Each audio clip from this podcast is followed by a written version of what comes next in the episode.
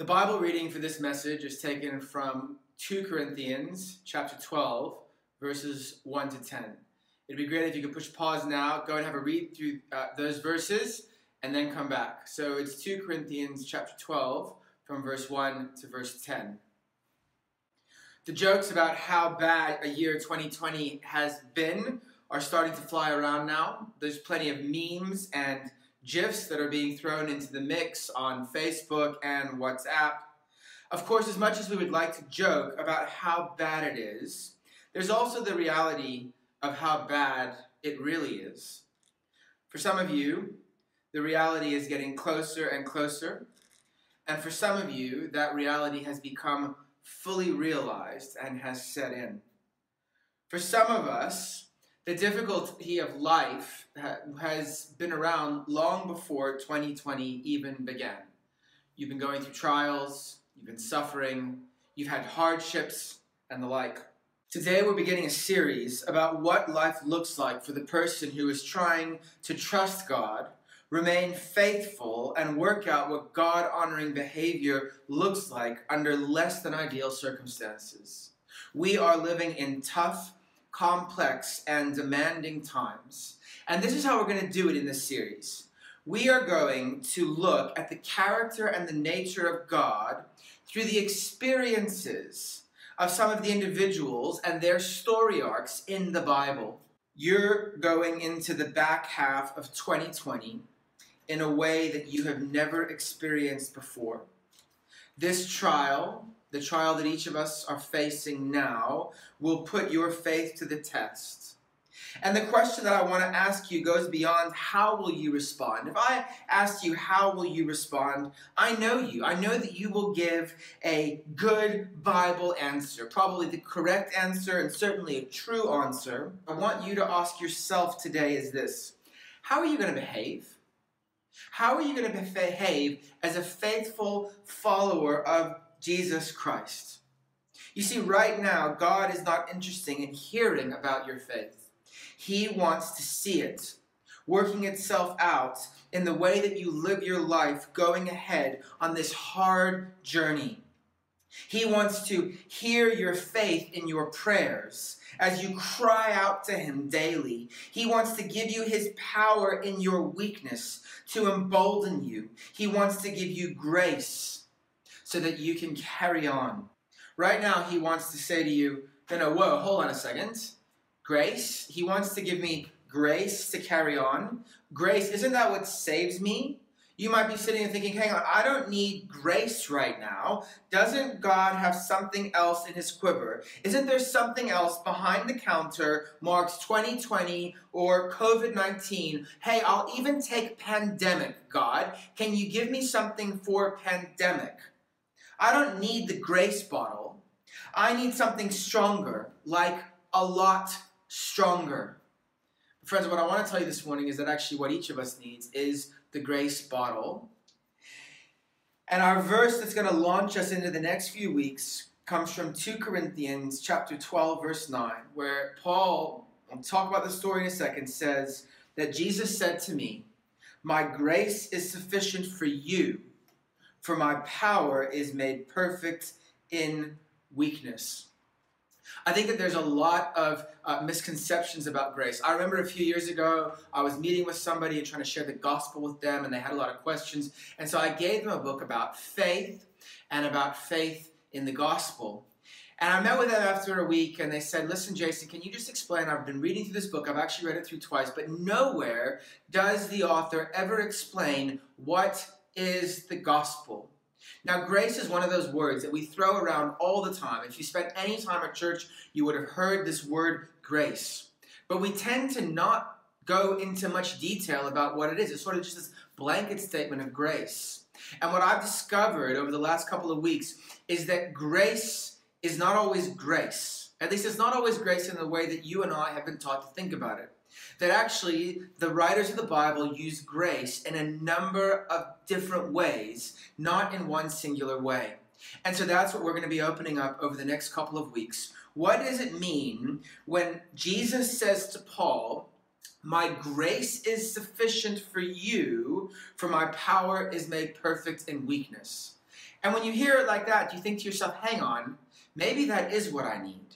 Maybe for the back end of 2020 and going on to, to the rest of my life, what I need is this all sufficient grace where in my weakness, God's power is displayed. And I want to tell you this morning, that's exactly what you need. It's exactly what each one of us needs. All right, so let's open this thing up a little bit. Let's talk about grace. God's grace, it's the most powerful force in the universe.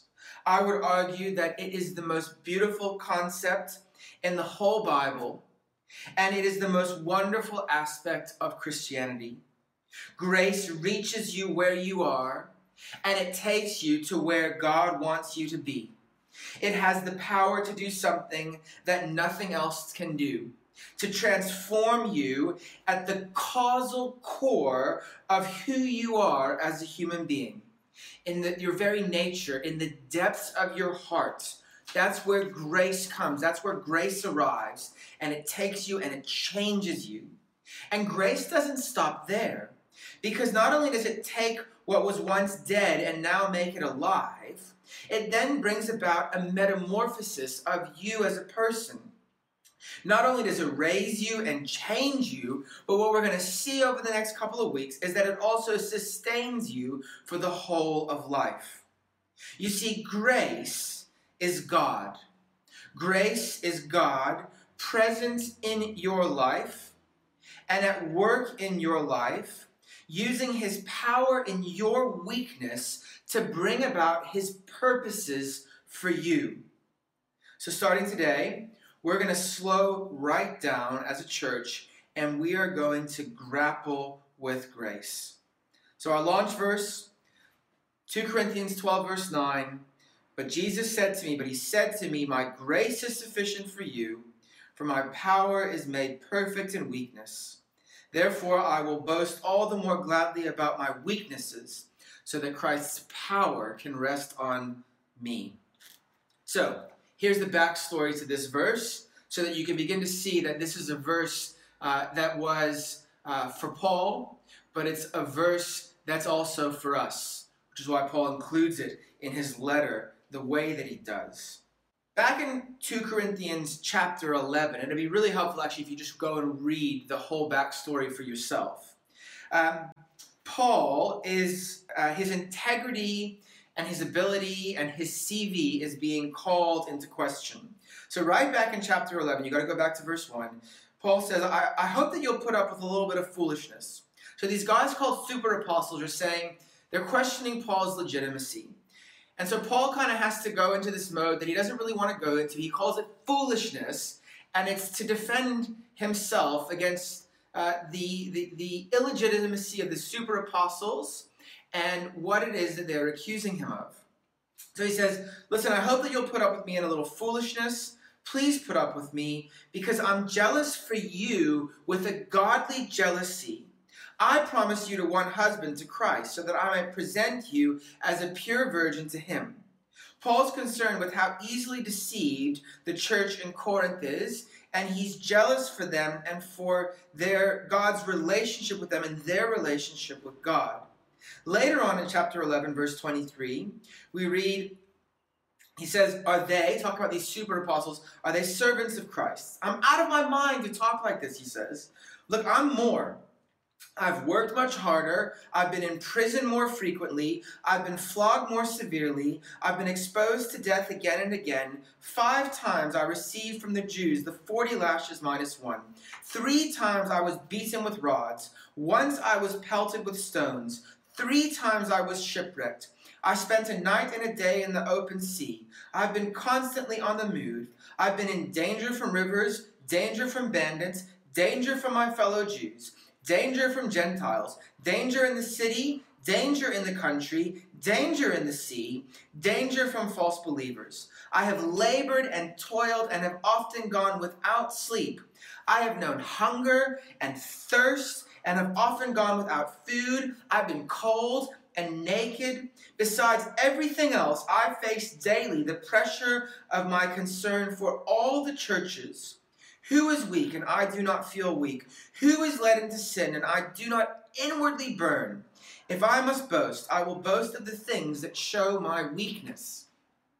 Now just go back and read that passage again, 2 Corinthians 11 from verse 23, and then you look at your 2020 and go, maybe I don't have it so bad. But the point that I'm wanting to make here isn't so much that you don't have it so bad and Paul had it worse. You know, Paul's busy talking about all these things, but it is out of this context that this word from Jesus Christ is going to come to Paul. So his his legitimacy is in question. He says, "Listen, actually, this is all the things that have happened to me." But one of the things that the super apostle said is, "Listen, you don't have these amazing experiences and these visions that we have and that we're having, and therefore you're obviously not as spiritual and you're not as important." And so then Paul says, "Listen." I've got, I, I don't want to go here, chapter 12, verse 1, but if we have to go into visions and revelations, well, I'll tell you about one. And then he doesn't even talk about himself. He kind of talks himself as I know a man in Christ who 14 years ago was caught up into the third heaven. And so he has this vision. And in actual fact, it's so grand and so intense that it, he says at the end of verse 4 that it's, it, it contained things that no one is permitted to tell. He's not actually supposed to talk about it. So he doesn't give any details, but he just says, listen, this is what happened. But, but out of this incredible vision that Paul has, at the same time as the vision, we're told that uh, Paul is then given um, a, he calls it a thorn in the flesh. Chapter 12, verse 7 to keep me from becoming conceited because of the surpassing greatness of the revelations, a thorn was given me in my flesh, in the flesh, a messenger of Satan to harass me. So he's afflicted, he, he receives this vision that he can't talk about. He then receives this thorn, this affliction that he also doesn't really talk about. He says in 12 verse 8 that he asked three times for it to be taken away, but the Lord didn't do it. It remained. Now we don't know what the thorn was. Anything that we say that the thorn was is merely speculation. There are a lot of things that it could have been. And I think the beauty of it and the why, why Paul leaves the vision blank, as it were, and the thorn blank, as it were, is because what, what is about to happen and what we're about to hear Jesus say to Paul is also something that Jesus comes and says to us. For each one of us, no doubt, will be given some kind of thorn in the flesh. Maybe it's physical, maybe it's mental, maybe it's outside, maybe it's a person. It could be any of those things. It could have been any of those things for Paul. Maybe it's a kind of physical disability. But what we do know about this thorn that Paul was uh, given is that Paul is sees it uh, as instructive. What, what the thorn one was isn't the point. Uh, the point is what God's purpose was for the thorn. So here's two things that Paul says very clearly about it. Number one, it was given to him by the Lord. Paul makes it abundantly clear and somewhat initially disturbing that the painful thorn that is given to him is given to him by the Lord so that he will not become conceited of the surpassing greatness of the revelations that he's received, uh, of the surpassing success of the ministry that he's doing. This is God's grace to him to give him the thorn because he is concerned about Paul's pride taking over, and Paul recognizes that. That, that, that, so, so Paul understands that God gave him this thorn, uh, not Satan, and he understands that God's purpose was to keep Paul humble and dependent on Christ's power. Now, most of us can't identify with the sort of revelations that Paul was given. And when we read the kinds of suffering Paul experienced, it's probably safe to assume that our thorns don't pierce as deeply as his. But God's purpose in our thorns is going to be similar. It's going to be similar in this God doesn't want sin to take root or get a foothold. Maybe it's pride, that's becoming conceited, but maybe it's something else. Whatever your thorn is that God has given you, He has given it to you to slow you down, to get your attention, to keep you focused on Him. You see, Paul was mindful that if God removed the thorn, he, he could have done that much more. You know, if he removed it, he would have had that much more energy. Or if he had taken away the people that was making his ministry difficult, it could have been that much more successful. But it wasn't about that. That, that wasn't the ultimate or the most important thing. For, for the Lord, the most important thing was Paul and his salvation and his relationship with God. And so God gives him this thorn. He gave it to him so that he would not be fall into sin and become conceited. He prayed for deliverance because that is what you're supposed to do with these things. And, and because it made him less effective for the Lord, but the Lord chose to let it remain. The second thing that's absolutely clear about this is that this thorn was used by Satan. Uh, now, that's also shocking.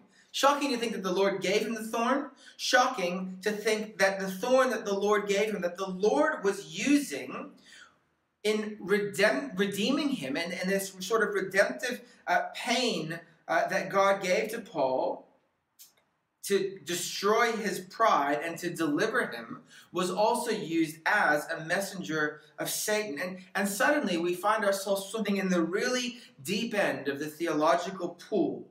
Uh, and I think the way that Paul says it is that he, he expects us to swim here as well. You see, Satan pierces us with a thorn from God. Does this trouble us? Did it trouble Paul? Well, no. Paul feels very no need to qualify how God can give his child a redemptive gift of pain through an evil means. Because that phenomenon occurs time and time again throughout the Bible. Paul knows his Old Testament. He remembers Joseph who said to his brothers, You meant this evil against me, but God meant it for good. Paul is uh, mindful uh, of the pain uh, that redemption brings. And it's seen most clearly in the death of Jesus Christ that it was given to us through the most evilest of means. Evilest, is that a word? You don't understand what I'm saying. Our redemptive thorns may also be delivered by a satanic messenger, but we can know this that it will only be one more way that God disarms the rulers and authorities and powers of this evil world and puts them to shame. Our God is so powerful and so wise in all things, works for the good of those who love him and who have been called according to his purposes. Our God is so powerful and so wise that he can and is working 2020 and your life circumstances out for your ultimate good. Friends, we can trust in this kind of sovereignty because this is what fuels our joyful, confident contentedness while experiencing the weakness and the weariness of our afflictions and our hardships and our sufferings and our difficulties. Now, let me just, again, slowing right the way down, talk a little bit about grace. Grace, a word that is overused and underdefined. We tend to think about grace in the Ephesians 2 model of grace. For it is by grace that you have been saved through faith, and this not from yourselves. It is a gift of God, not by works, so that no one can boast. So grace is God's gift, unmerited, undeserved. It's God's riches at Christ's expense. Grace means that we bring nothing to the table for our salvation. So grace, and, and that's kind of the one-dimensional view that we tend to have of grace. Grace, God's gift of salvation that we didn't deserve, that He freely gives to us. And that's grace. Well, here are six different ways that the Bible uses grace. Uh, grace that saves, that's the first one. He saved us, 2 Timothy 1, verse 9, and called us to a holy, not life, not because of anything we have done, but because of his own purpose and grace. So Jesus Christ went to the cross to carry our sin, to bear our punishment, so we could experience radical, comprehensive and complete forgiveness. That's grace that saves. Number two, grace that restores. God not only forgives us through his grace, but he welcomes us into a relationship with him. He invites us into his family. Titus 3, verse 7. So that being justified by his grace, we might become heirs according to the hope of eternal life. Who becomes an heir? A family member is an heir. Thirdly, grace that brings God's presence. So this is like grace that restores. The, the grace of God's presence means that our Father, our Heavenly Father, is not distant, but that He is with us, that He is close to us. John chapter 1, 14. The Word became flesh, and He dwelt among us, and we have seen His glory, glory as of the only Son from the Father, who came full of grace and truth. And he does that now through his Holy Spirit that dwells in us. So grace is God's presence with us, his presence in the world, living in us. And it comes from the Father through the Son as he gives us the Spirit. Fourthly, we receive a grace that strengthens or a grace that enables us. Grace reaches us where we are and takes us where God wants us to be.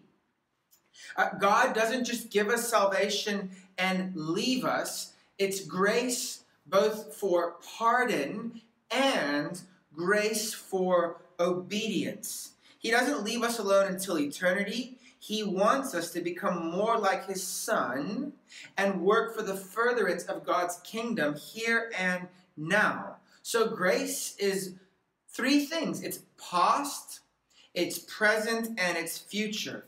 It enables us in the past, present, and future. It strengthens us in the past and in the present and in the future.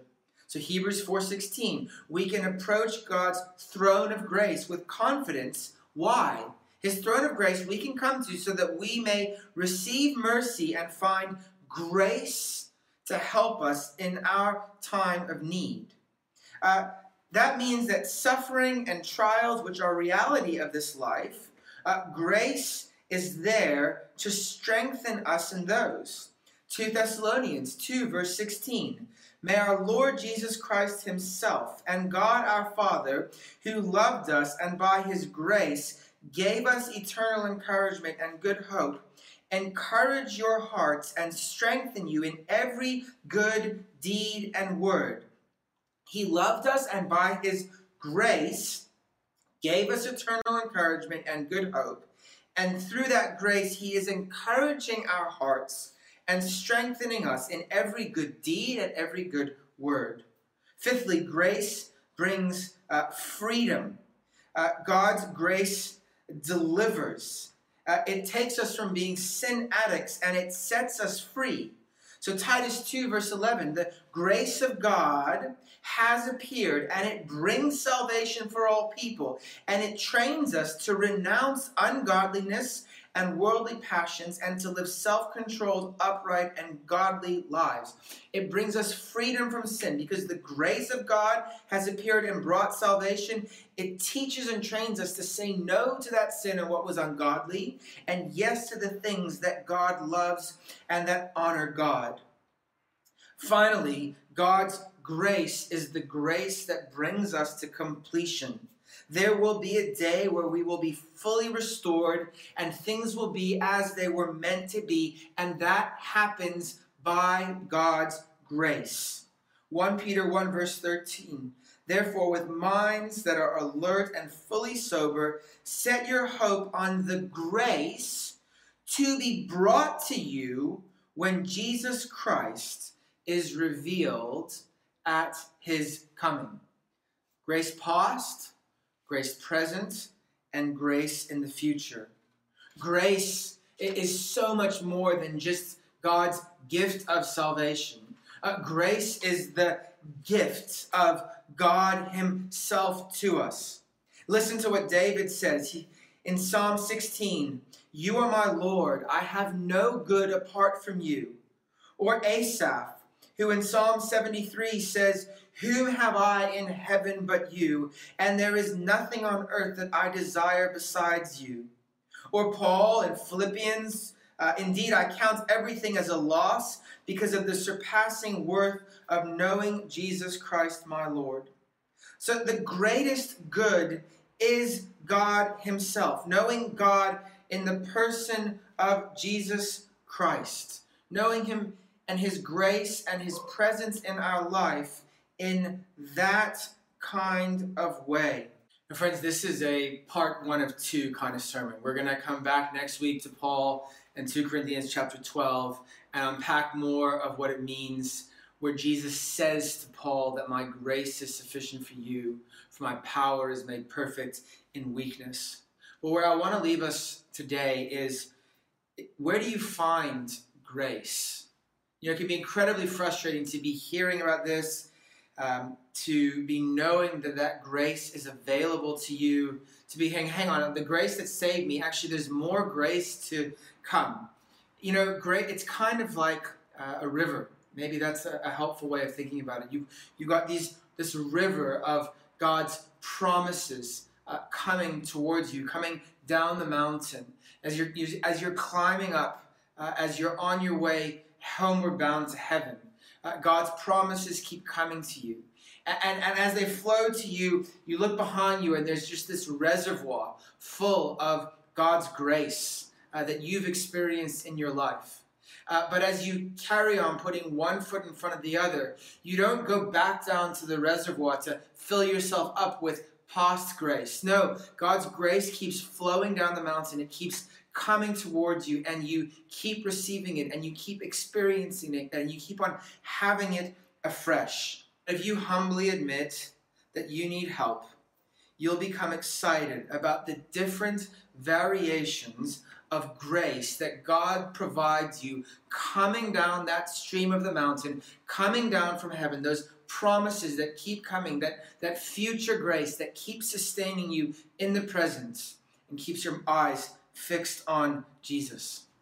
Carrying on with that kind of water illustration is that, you know, if, if you want to have a shower and get yourself clean, you got to stand under the shower head and get wet. You've got to stand under the common fountains of God's grace. You've got to pursue the resources of God's grace. Paul went to God and said, God, take this thorn from me. Take this thorn from me. Take this thorn from me. And God's response, Jesus' response was, Paul, my grace is sufficient for you. Those common resources of grace, being part of uh, fellowship and community around God's Word, being in God's Word, uh, sharing uh, with one another.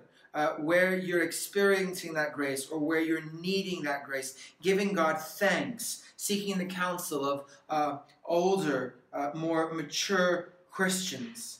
If you want to get soaked in the grace, in the grace of God, you got to stand under the fountain of the grace of God and trust that He will send the water. You got to jump into the river, the streams that are coming down the mountain of future grace, and expect that God is going to carry on sending those promises. Because of what He's done in the past, because of Jesus, they're still coming. He's still going to give it. At the end of this section in 2 Corinthians 12, verse 10, Paul ends it all off by saying, for the sake of Christ, then, I am content with weakness. I wonder if that's something that you could say, that you're content with weakness. And he goes on, he's content with weakness and hardships and calamities. I don't know, that sounds like 2020 to me. And then he says, For when I am weak, then I am strong. Why? Because Jesus' grace is sufficient for you. And it keeps on coming. And it's on tap. And it comes at just the right time and in just the right way when you need it most. So that you can say that this is all of God. Would you bow with me and let's pray? Our Lord God, open our minds to what your grace is.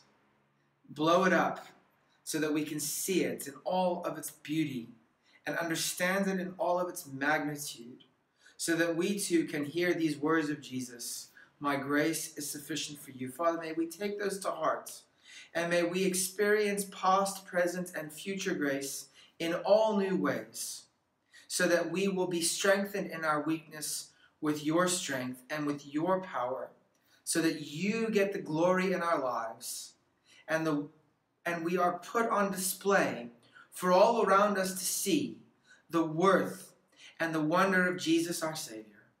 And we ask this in his name. Amen.